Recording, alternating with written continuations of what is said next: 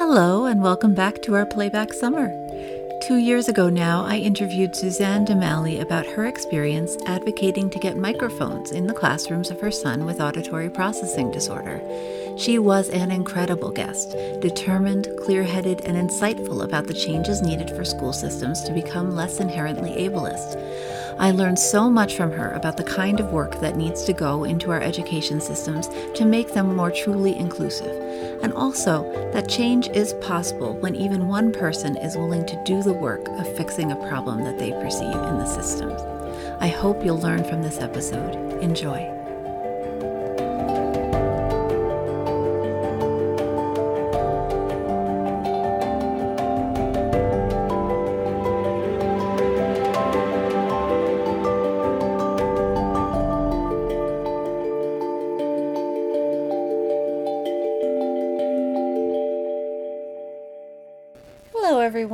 Welcome back to Neurodiverging. Thank you so much for tuning in with me today. If you're new here, I'm Danielle Sullivan, and I'm your host. Neurodiverging is a podcast dedicated to helping neurodiverse folks find the resources we need to live better lives as individuals and to further disability awareness and social justice efforts to improve all of our lives as part of the larger world community. If you're interested in learning more, did you hit the subscribe button to make sure you're notified when there's a new episode? And please check out Neurodiverging on Patreon.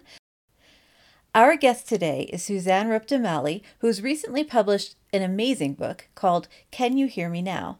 As a parent to a child with auditory processing disorder, Suzanne fought a nationwide battle against bureaucracy to get teacher microphones into classrooms throughout the United States.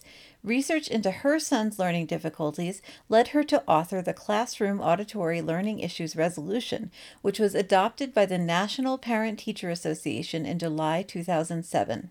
Suzanne was awarded the National PTA's Life Achievement Award in May 2007, the highest honor from the nation's largest child advocacy organization.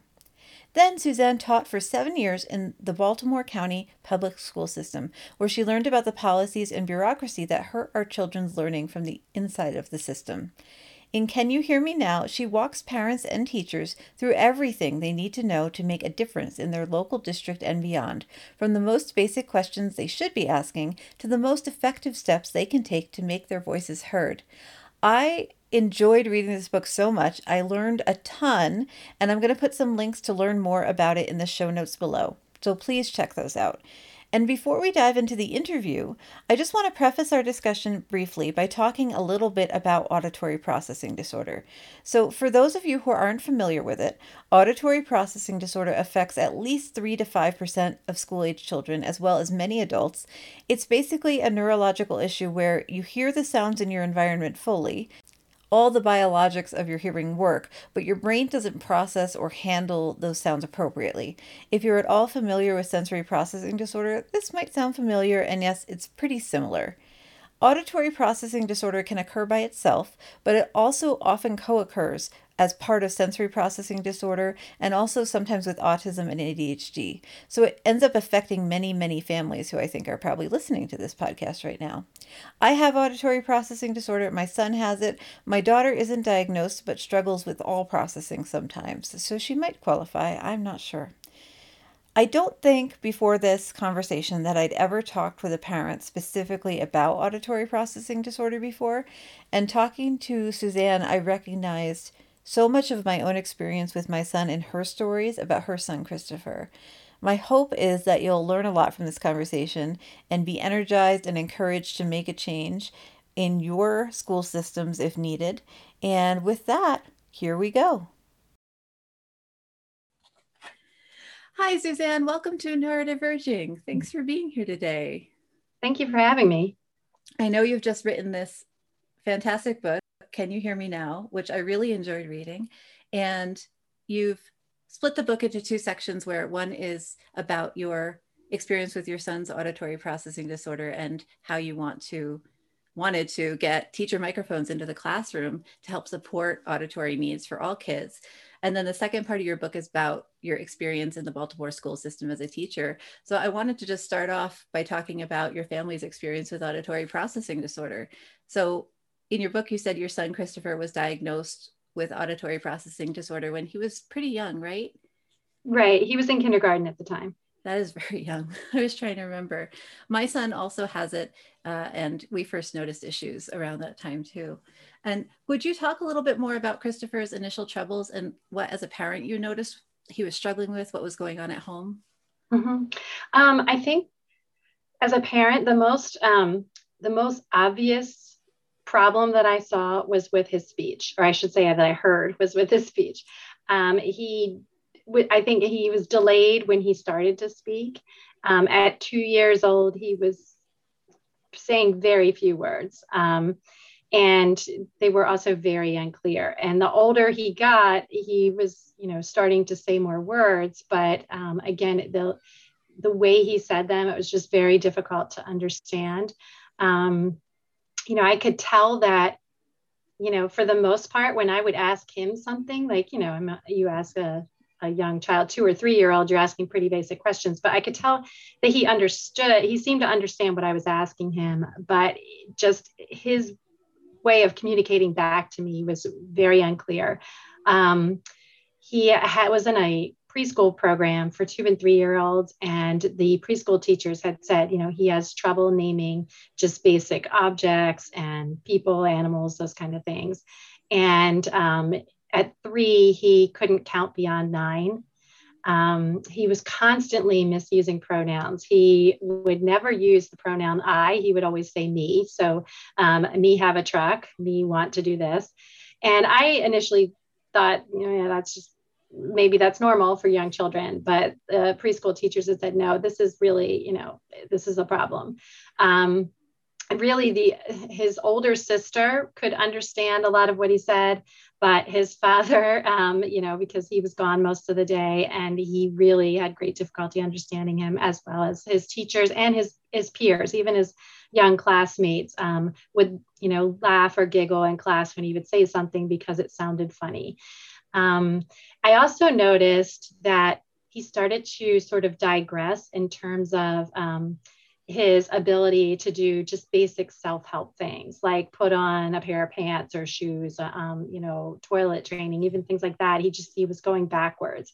And you know I, I later learned that that's actually called learned helplessness when a child just sort of feels like they don't have control over a situation they start to just give up on things that they can do.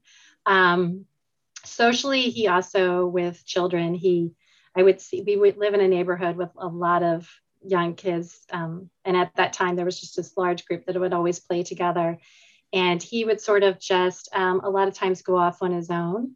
And I think part of that was um, I he would not like noisy situations. So I think sometimes the noise was overwhelming for him. And I saw this, I remember in church um, when the congregation would sing, he would cover his ears and and that's what kind of clued me into like oh he really seems like he doesn't like noise. Um, so those were all kind of things that um, you know i saw and his preschool teachers were seeing. And they, the preschool teachers at one point i think he was in the threes had recommended that i have his speech tested through a county program called child find um, that tries to identify early on any sort of um, problem that might impact educational learning. So I had had that tested and they did identify him when he was a little over three years old with a speech and language impairment. And we started to receive services for that.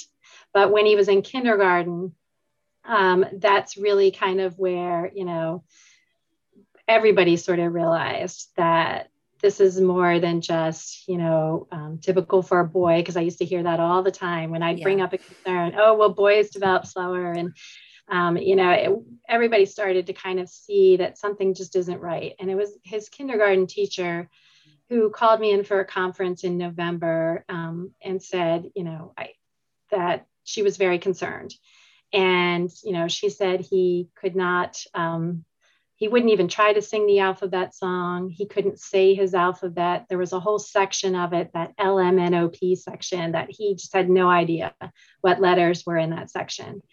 Um, phonics were a real struggle for him. So, you know, they were starting to teach the beginning of reading, and he was having great difficulty with that. Um, he could not count beyond 10. He couldn't sequence numbers 11 through 20. Um, socially, he was withdrawing from the class. Like during circle time, when they would share, he would not want to share anything. And um, he started to sort of, you know, withdraw himself from his peers in his group. And he actually, you know, complained that school was just too hard for him. Yeah. That's really tough for a parent to deal with. Yes, yeah. I, I left that conference and I I just sobbed. You know, I just I just sobbed because and it's it's strange because you know I was very upset and I was crying for that reason, but in a way, it was almost also a release for me um, because I had had these concerns in my gut for so long and finally someone else was agreeing with me and saying you know i think you should should take him and have some testing done. So you know it was it was a little like good and bad because you know it's just it's scary because you don't know what the problem is. But i felt a little better that someone else was agreeing with me and seeing a problem too and not just dismissing my concerns. Yeah. I really appreciate you telling us your story. And I was one of the reasons I was so excited when you agreed to come do this podcast is because when I was reading your book, uh, even though my child has been diagnosed as autistic as opposed to auditory processing being the primary issue, so much of your story rings true to my experience in as a first time mom, especially in seeing a child who is not progressing typically and has a lot of the same kinds of issues. And I know a lot of times auditory processing disorder can look any kind of hearing issue or processing issue can look autism like autism and vice mm-hmm. versa in the beginning before the child is a little older. Um, so when we initially got my son diagnosed we were looking for is it a hearing issue? Is he hard of hearing or experiencing deafness? Is it auditory processing? Is it autism? What is going on? And i had thought that something was going on from very young. He had the same speech delays and the same issues but i wasn't getting that validated from other people until he went into school and everybody his teachers were saying oh you know this is actually far below what we expect whereas you know my mom and my family were saying oh boys develop slower boy you know right. boys need more time so it is um, disheartening but also helpful to hear from someone else who and i know a lot of our listeners are going through similar experiences where i'm sure that they can relate to that feeling of oh, this is a real thing. This is not me making up something as a parent who's overly concerned, right. you know? And I think too, as a mother, you know, I, before someone else sort of validated my concerns, you know, I felt guilty yes. for thinking that, you know, how can any mother feel like something's wrong with their child or that they're not progressing the way they should be, you know? And, and he had an older sister who really you know, caught on to things quickly and, and was, you know, always right on schedule or, or ahead. And so, you know, I felt guilty too, like, well, maybe I'm comparing him to her and I shouldn't be doing that. So, you know, there's just, as a mother, you just feel so many, yeah. so many emotions. Yeah. And I felt the sort of guilt of maybe I, as a first time parent, maybe I did something wrong, like I'm parenting mm-hmm. wrong and I'm creating this issue. So to get it kind of heard from the outside is really right. um, really something i think a lot of people can relate to. So then once you got the diagnosis you went and did the speech evaluation and went through child find. And then once you got the auditory processing diagnosis back how did it impact your son and your family? Like what were some of the things you were most worried about? When we first got the di- diagnosis um, i don't think it really impacted christopher very much just because he was so young. I don't you know i don't think he really knew. He probably yeah. um, I don't know. I think he, when he went for the testing, this is before we got the diagnosis, but the educational testing, um, I think in a way he felt maybe a little relieved that someone was trying to help him, you know? So um, that, that was, you know, I think that was a little comforting.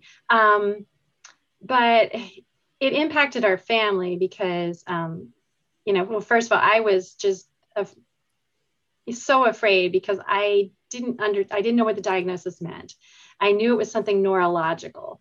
And so that just presented a big concern for me because I just, you know, I just thought, oh my gosh, if it's if it's neurological, that maybe means he's not going to be able to learn and he's not going to be able to be in a mainstream classroom and you know he'll he'll not he won't be able to have friends and do all these things. And um, so I, you know, I really I was very scared. Um, and I had to educate myself and that's really what started to kind of alleviate some of those fears is when I did start to to learn about it more. I think you know knowledge is is helpful in that way. It's comforting in that way. But you know it did impact the family. I think because you know I turned my kitchen into a classroom, and I tried to fill in all those gaps and those areas of concern that the kindergarten teacher had brought up. So um, you know physically our home kind of became a little bit different and i was spending a lot of time helping him and he had two other siblings so i think they probably especially the older one probably noticed a little more that you know mom's busy with christopher and you know financially it impacted us certainly because once he did get the diagnosis, we started implementing some of those recommendations like speech and language therapy. And we used a program called Fast ForWord, um, which was quite expensive. So, um, you know, it, it did impact the family, um, probably not Christopher as much when he was young. Yeah, working through that fear that you were talking about of the diagnosis is also resonates with me because you don't know until you know, you don't know. And there is always that fear of getting your having letting your kid be happy, getting them friends and making them themselves able to be understood and just feeling comfortable with the world. And that can be really hard when you are scared that they won't ever be able yeah, to. It, so I know I it is. It's too. it's um you know, I think the fear is just caused by you just don't know. You don't know what that diagnosis means. You don't know what their life is yes. going to be like. And um and that's really, you know, I think your mind just kind of goes off in all the worst directions. And so when you sort of, you know, try to educate yourself more on you know his particular problem and what can i do to help then it kind of focuses your mind in the right direction. Yeah absolutely.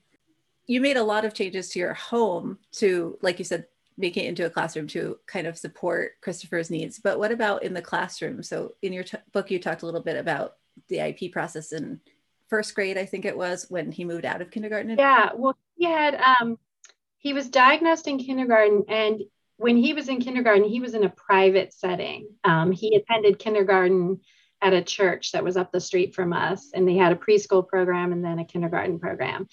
And when when I got the diagnosis, and then I got some recommendations on what they could do in the classroom to support him better, I turned that information over to his teacher and the director of that private school, and immediately they put everything into place the very next day. I remember reading that. That was amazing. It was amazing. I mean, they really went out of their way to do everything that they could that was suggested to them immediately.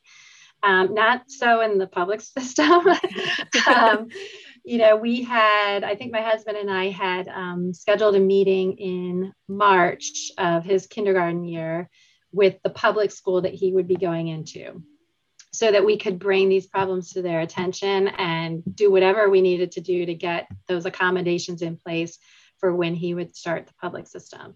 And, um, you know, first, I just learned that there's a process for that. And you can't just say, here's the paper, please do items one through five, you know, and have them do it. So you have to go through a, a process of proving that there's a need um, and then you know really sort of arguing or advocating for it and we had had all this private testing done we turned over all the results from that private testing and you know you're probably very aware that the public school system has to um, look at that information and consider it, but they don't have to go by it and use it in their mm-hmm. final determination.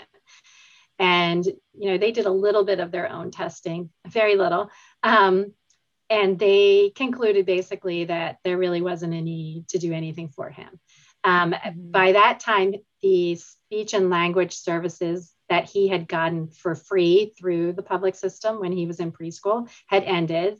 They had said that he had satisfied all of his goals at that point, um, which was miraculous because, you know, I think two months before it ended, he wasn't anywhere near satisfying them. And then all of a sudden, boom, it's like he can do everything, you know. Um, and I I don't know if they pushed back because he had qualified for services at one point and then they had released him from that. And maybe there was a concern of, you know, well, we said he was fine and we released him, and mm-hmm. now here we are putting him back in the system again. I don't know if that played into it. Um, I think part of it is with auditory processing, it is just a really different kind of problem, a different issue that I think if we had gone in and said, you know, he has a hearing deficit and, you know, he mm-hmm. can't hear this frequency of sound in one or both ears, I think people are just more familiar with that. And there are, you know, accommodations that they know to put in place that definitely will help. Um, mm-hmm. I think it's just a, anything nor maybe anything neurological um, certainly auditory processing i think it was it's just a little bit more vague and unknown. I felt like i was constantly trying to explain what the problem was. And you know in many ways he was seemed normal and fine and you know got the scores that they thought a child his age should get on tests. He was very strong visually. Um, yeah. so any kind of testing that they did that involved visual a visual component, you know, he scored very well in. Um, but there were some tests that, you know, indicated he was extremely weak in phonics and indicated a weakness in this um, the temporal processing of um, auditory processing. So, yeah, um, you know, for whatever reason, they did not think that he qualified. They said they would sort of watch him and you know we would monitor yeah. his progress i think was the how they responded so frustrating. Yes and and i'll tell you what was really frustrating too um, you know i had become during the course of my research on his particular problem i had uncovered just all of this research about how every child in a classroom is at risk for not being able to hear and understand what their teacher says because of poor acoustics in the classrooms and because all children have immature auditory neurological capabilities until they're in their teens. It's not fully developed. So, you know, what that means is if I, as an adult, am in a classroom and I'm standing there with a five or a six year old next to me, we can be in the same environment, the teacher's speaking at the same, you know, decibel level, and that background noise is at the same level. We're both hearing it. But I can understand, I might be able to understand something that that child cannot. Um, because my brain can fill in the missing pieces if there is a part of a word that I don't pick up on. Um, it just, as an adult, we do this automatically and we don't even realize we're doing it. And children don't have those neurological abilities when they're young. So I had uncovered all of that and I had uncovered a very easy solution for it. Give a teacher a wireless microphone and put, um, you know, one or more speakers in the classroom. And it was a real easy solution. It was really not very expensive to do. It was equivalent to the cost of about one computer per classroom. And so I had become a really strong advocate for putting this technology in the schools. And a company that made um, a system like that donated one to me to use as part of my advocacy and I so I had this speaker and wireless microphone, and I offered it to the, the public school where Christopher was attending um, or would be attending in first grade, and they wouldn't use it.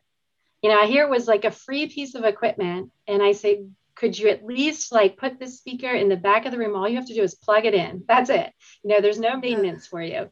And the teacher wears a wireless microphone on a lanyard around their neck and the only thing you have to do is charge it at night you know just plug it in so the batteries recharge at night. And they would not use it because legally they weren't obligated to use it.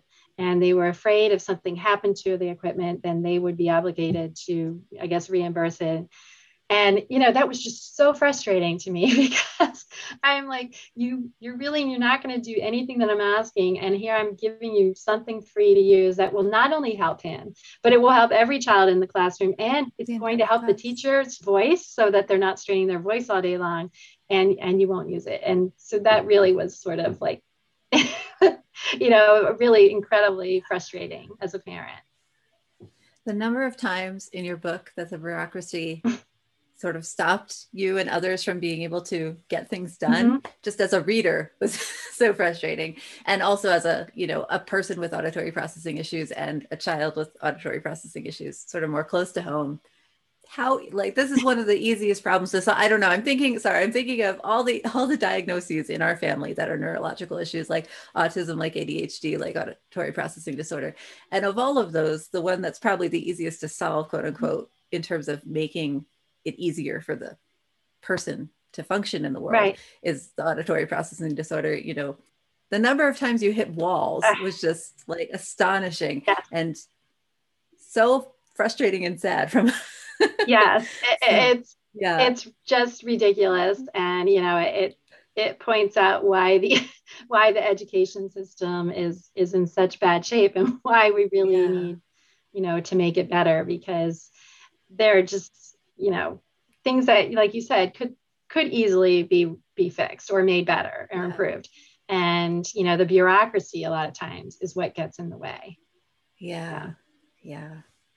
So you talked a little bit about kind of your you sort of started talking about your experience with the advocacy for teacher microphones. So in the book you talked a lot about how you worked to um, sort of popularize that and get it moving within your school system but also with the pta nationwide and all the work you did and i was wondering if you could talk and tell us a little bit more about your journey working on getting those microphones into the classroom and what were some of the bureaucratic issues that you encountered that are mm-hmm. sort of the most I, there's a litany of them so you can maybe choose your uh, your most frustrating or or however you would sure. like but just to give people an idea of what you're up against with some of this i think i gave my first um, my first presentation to the public school that Christopher would be going into. So he, he was still in kindergarten.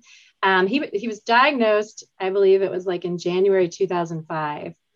And um, by March 2005, I had uncovered, you know, all the research that supported using this technology.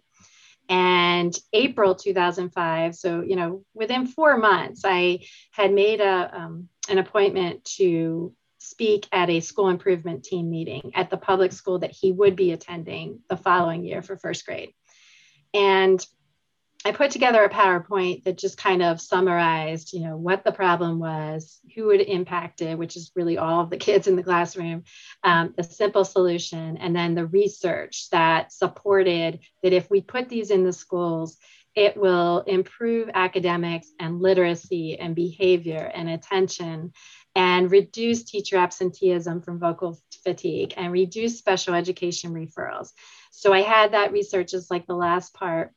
Um, and it was, I, I don't know, I think I talked for maybe 20 or 30 minutes. I was so nervous. and um, in fact, I, I sat down as soon as I was done going through this PowerPoint. My husband was with me and he sort of nudged me and he said, You got to stand up and ask if there are any questions. and so I did. Um, but the school improvement team was immediately on board with it. And they then wanted me to present it to the school's PTA the following month. So I, I did the same thing. Only the next time I gave that presentation to the school's PTA, I had invited a school board member that um, represented that district. And I had contacted him. Someone had suggested that I reach out to him. Um, he was a lawyer in the area and, he was a member of the school board. And I had reached out to him. I had shared with him my research ahead of time. And he really was immediately supportive um, I'm not saying he was like, oh, here, let's put it in every school and I'll give you a check, but he was definitely supportive of learning more about it and, you know, really taking it to the next step. So he attended as well. And then he told me that you're going to need to share this information with the school board because, for one thing, if you make a change to a school facility, which would be done if you're putting speakers into the ceiling, of the classrooms, you're going to need to have the uh, school board's going to have to approve it and you have to they have to select a vendor and it's a very very long process. I didn't even know the process at that point. I just knew i need to do this next step. He said you need to attend a school board meeting. So i, I did that and i found out at school board meetings the public is only allowed in my area was only allowed to speak for three minutes at the end. I at, remember reading that. I was just like, ah, like how do you do anything? And you had to get there before the meeting started to sign up so that you got one of the 10 open slots to be a public speaker. Um, so I had, since I had gotten some parents on board with it from the school improvement team, I I rallied some of those people and said, Would you also go with me and be a public speaker? So that instead of just getting three minutes on the topic, if we all speak together, we can get like maybe nine minutes or 12 minutes on the topic. So a few people did that and we spoke and we got the attention of the school board pretty early on. At least they they realized like, you know, this seems to be um, sort of a important issue and there's enough people here speaking about it you know maybe we should listen at the end of a very long meeting. And i turned over i was able to give out hand you know handouts and submit those at the end and i did all that with the research. And then i found out i needed to start attending budget meetings for the district because if they're going to do anything, it has to be in the budget to do so. So I had to go, Baltimore County, where I live, is a, a pretty large county. Um, and so it's divided into different areas. And I had to speak in all the different areas at the budget meeting to, again, I was allowed three minutes to advocate for them, including something in their budget to buy this equipment. Um, so that was kind of the beginning of what happened within my school district. And I just realized early on that you know this is a bigger problem than just or a bigger need than just something for my son or something for his school or something for our county. And um, you know at some point i said i really i really don't understand why every child across the nation doesn't have this in their classroom. And i formed a nonprofit organization to kind of take it to that next level. Um, i began speaking everywhere that i could at schools to uh, local PTA meetings, to politicians, just anywhere, anyone that would listen to me, basically, I was there. Um, and I, you know, I traveled around initially in Maryland a lot. And then um, I did get, I wrote a resolution that was adopted by our local PTA, by the Baltimore County PTA. And the Maryland State PTA then also backed that resolution and sponsored it. And it eventually, it was, um, I had to write another one for the national PTA. And when I got to that level, I had, by that time, that was about two years later, that was in 2007, I had gained the support then once they ratified it of 6 million national PTA members. So I had a large backing. And I, you know, I had a website that was developed and I reached a lot of people around the country and even outside of the United States through that website. And I developed surrogates, um, other teachers and um, parents and a speech language pathologist who were, you know, really on board with what I was trying to do. So I would share with them my PowerPoints and my information, and then they would do a presentation in their area because I honestly just didn't have the funds to travel to all of the states that's kind of what happened. That's a really quick summary. It was a long process. I had done that for four years and then I went back to school to become a teacher. And I was looking for a teaching job. And at that point, um, a US representative, um, Jim McGovern, had heard about what I was doing. And he invited me to come and share my information with him in DC. And that led to an invitation to meet with the US Department of Education. um, so I had gotten quite far but he, some of the problems I ran into, some of those walls. First of all, I always heard that money was an issue, um, and I would counter that with, okay, but if you spend the money on the equipment, you're going to save in uh, what you're paying for substitutes to cover for the teachers when they're out because their voice isn't working anymore. Um, yeah. You're going to save on special education referrals, and I had research um, very good research that you know backed me up on that. So I would share that with them. I, I, also heard a lot of times, well, we'd like to try to pilot it in one school before we start, you know, trying to budget for it and put it in other schools. And that always was really puzzling to me because, you know, kids are kids, classrooms are classrooms. Like, you know, there were enough, there was enough research done that I really felt like that was sort of an excuse or a waste of time and, and even money to really pilot it. Um, so sometimes what I would do to kind of um, alleviate that concern was I'd say, you know, how about there's a, a district um, that's not far from here that's using it how about if i can put you in touch with um, you know yeah. teachers or the superintendent in that area maybe you could talk to them about what they're seeing as the results rather than you being the one to pilot it so that that helped sometimes. I the bureaucracy I ran into with that whole process of the Board of Education having to approve something. Um, you know they had to approve the vendors they had to get the bids and approve the vendors and they had to approve the budget but then the budget had to be approved by a politician and i always ran into a snag with that in my area with the politician always really challenging the budget and slashing it in, in some cases oh so the one the one problem i ran into which was incredibly frustrating and at that point i was like i'm done with baltimore county i'm just going to focus on the rest of the country the county executive had taken the money out of the budget that the board members on the Board of Education had approved for this equipment. And they had, the first year I was advocating it for it, they had put $400,000 in their budget for it. And he reduced it down to 50,000. And the second year, they came back even stronger and they said, we're going to put 500,000 in the budget. And he took it all out. Uh, so they were upset that he had taken it out. So they decided, well, we don't need to approve a vendor because there's no money to to buy this anyway. equipment. But principals in the area wanted the equipment and had discretionary funds that they could use for it. But because the board members hadn't officially approved a vendor, they weren't allowed to buy any equipment. So like that those were kind of little things with the bureaucracy that were just incredibly frustrating to deal with.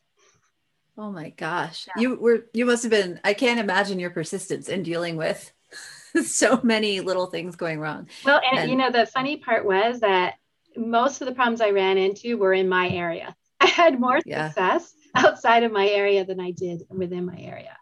So yeah. It sounds like you had some really great ideas for disseminating information too, like having the what did you call them the the other folks the who had your powerpoints in your yeah the yeah. surrogate thank you just like the idea to put a team together like that and kind of have them go do it and that's just a really good example and i'm i think that's a really interesting way to kind of further a movement like that definitely and you know back when i was doing this we didn't have social media then you know there wasn't yes. facebook or twitter or anything and so you know parents that are trying to advocate for something now or anyone trying to advocate for something um, can use those free resources and that's incredibly helpful at spreading spreading the word. Yes. And I'll have a link to your website and your book and everything in the show notes for folks who are listening. So make sure you go check those out. Great. And for parents who are listening, some of whom will have boundless energy and some of whom are working full time mm-hmm. and have other special needs kids at home, what are some ways that they can advocate for their child to get educational supports that they need in the classroom? Like, oh, are there any ways to get things done that don't require years and years and uh, boundless bureaucracy yeah hoops to jump through yeah i mean it, for simple things that you're trying to get in the classroom um, you know where you're not trying to modify a school facility. Um, and that's what i was going for. So that's one reason mine was so challenging. Um, you know a lot of times you can talk to the administration of your school. And first of all teachers you know i'm a i'm a teacher and teachers they they really do want to help every single child. They want Absolutely. to work with you. So you know i think if you can partner with the teacher and say you know i'd like you to have access to this in your classroom because it's going to help you know my child what can i do to help you have that in your classroom or to allow you to be able to use that in your classroom? The teacher may have some good ideas um, and certainly will know how their their particular school works you know which administrator is is a really good one to approach um, i would also say the guidance counselors in schools are amazing. You know they really are a great um, a great resource. They want to help all the kids and they want to work with the parents. And a lot of times they can be that sort of liaison um, between the parents and the, the people that work in the school. So I would definitely try to reach out to um, a guidance counselor. You know, if you can find, if money is the issue, um, if you can find a group that will donate materials, that's another way. So if they throw out for you, like, oh, we'd like to do that for you, but we don't have the funds for it, or we don't have the funds right now, you know, you could say, well, what if I what if I can find a group that will donate those things to you? Or what if, um, you know, I have a fundraiser for it, you know? Mm-hmm. So you can ask them things like that. Also, I think if you can certainly, you know, if you have any sort of formal recommendation that your child have that in the in the classroom that it will be helpful you know that's something that they they just can't turn down, especially, you know, if you have an IEP or something, they're legally obligated to, to use those things. Any good teacher is going to want to do and put in the classroom anything that's going to help the kids. And, you know, that in turn is going to make the teacher's job easier as well. I think if you can always couch it as like, you know, I know you're really busy you have 25 kids that you're trying to help here. How can i how can i help you? What can i do to help Absolutely. you that's going to go a long way. Yeah. thank you so much. This sounds like really great advice. And then i know in this podcast we're sort of skipping over your whole career as a teacher. So you have to go read her book because it's so good but just briefly as a teacher now that you've been working in that capacity for such a long time is there anything parents can do to support you in creating more accessible classrooms. So if when you're hitting bumps as a teacher in getting things into your classroom, mm-hmm. is there any way parents can help with that? I think by first just asking, you know, what what is it you need? What would make your life easier while you're in this room working with yeah. all of these kids? Any good teacher wants everybody all the kids to be successful and to be happy while they're there so if, if you can just kind of set up that partnership relationship and, and really let them know that you you feel their pain you know and you want to help them a lot of teachers are parents as well so um, that's another thing to tap into you know if you, if you do get if you do sense a little resistance from a teacher probably just because their plate is so full you know i would pull the parent card out and, and say, you know, I, I realize that you are you have a lot to do here in the classroom, you know, but this is my one child. And, you know, I have to, you know, it's my job as a parent to to do everything I can to make sure my child has what they need, you know. So how can we work together? And I, I mm-hmm. think again, you know, that will that will really um, get into the heart of the teachers and, and they're going to want, want to work with you. Thank you so much, Suzanne. That's really helpful stuff. Do you want to tell folks listening where they can learn more about you and your book? Sure. Um, if they go to suzannedemallie.com, my website, they first of all they can get a lot of specific information about the hearing issues that i was talking about in the classroom. I have a lot of research on there. They can also easily buy my book through the website. They can have a link to amazon. There's access to be able to contact me directly if they want to reach out to me personally. And I also have on my website links to all of my social media. So that's probably just the easiest way for anyone to learn more or to reach out to me. Wonderful. Thank you so much. Thank you. I hope you enjoyed this episode of Neurodiverging today. Email me at neurodiverging.podcast at gmail.com and let me know what you thought was the most interesting aspect of the story or what you would like to see in upcoming episodes. I want to thank Suzanne for being so open and honest and vulnerable with her story today. I hope it helps some of you out there who are struggling with the same kinds of issues. Suzanne's website and a link to her book, Can You Hear Me Now, are below in the show notes. Please go check them out. Her website, especially, is fantastic with a lot of free resources, especially if you have a child with auditory processing disorder, autism, ADHD, or any other similar issue who is struggling at school. Thank you again to my patrons for supporting this episode of Neurodiverging. Please go to patreon.com slash neurodiverging. Thank you again for being here with me, and remember, we are all in this together.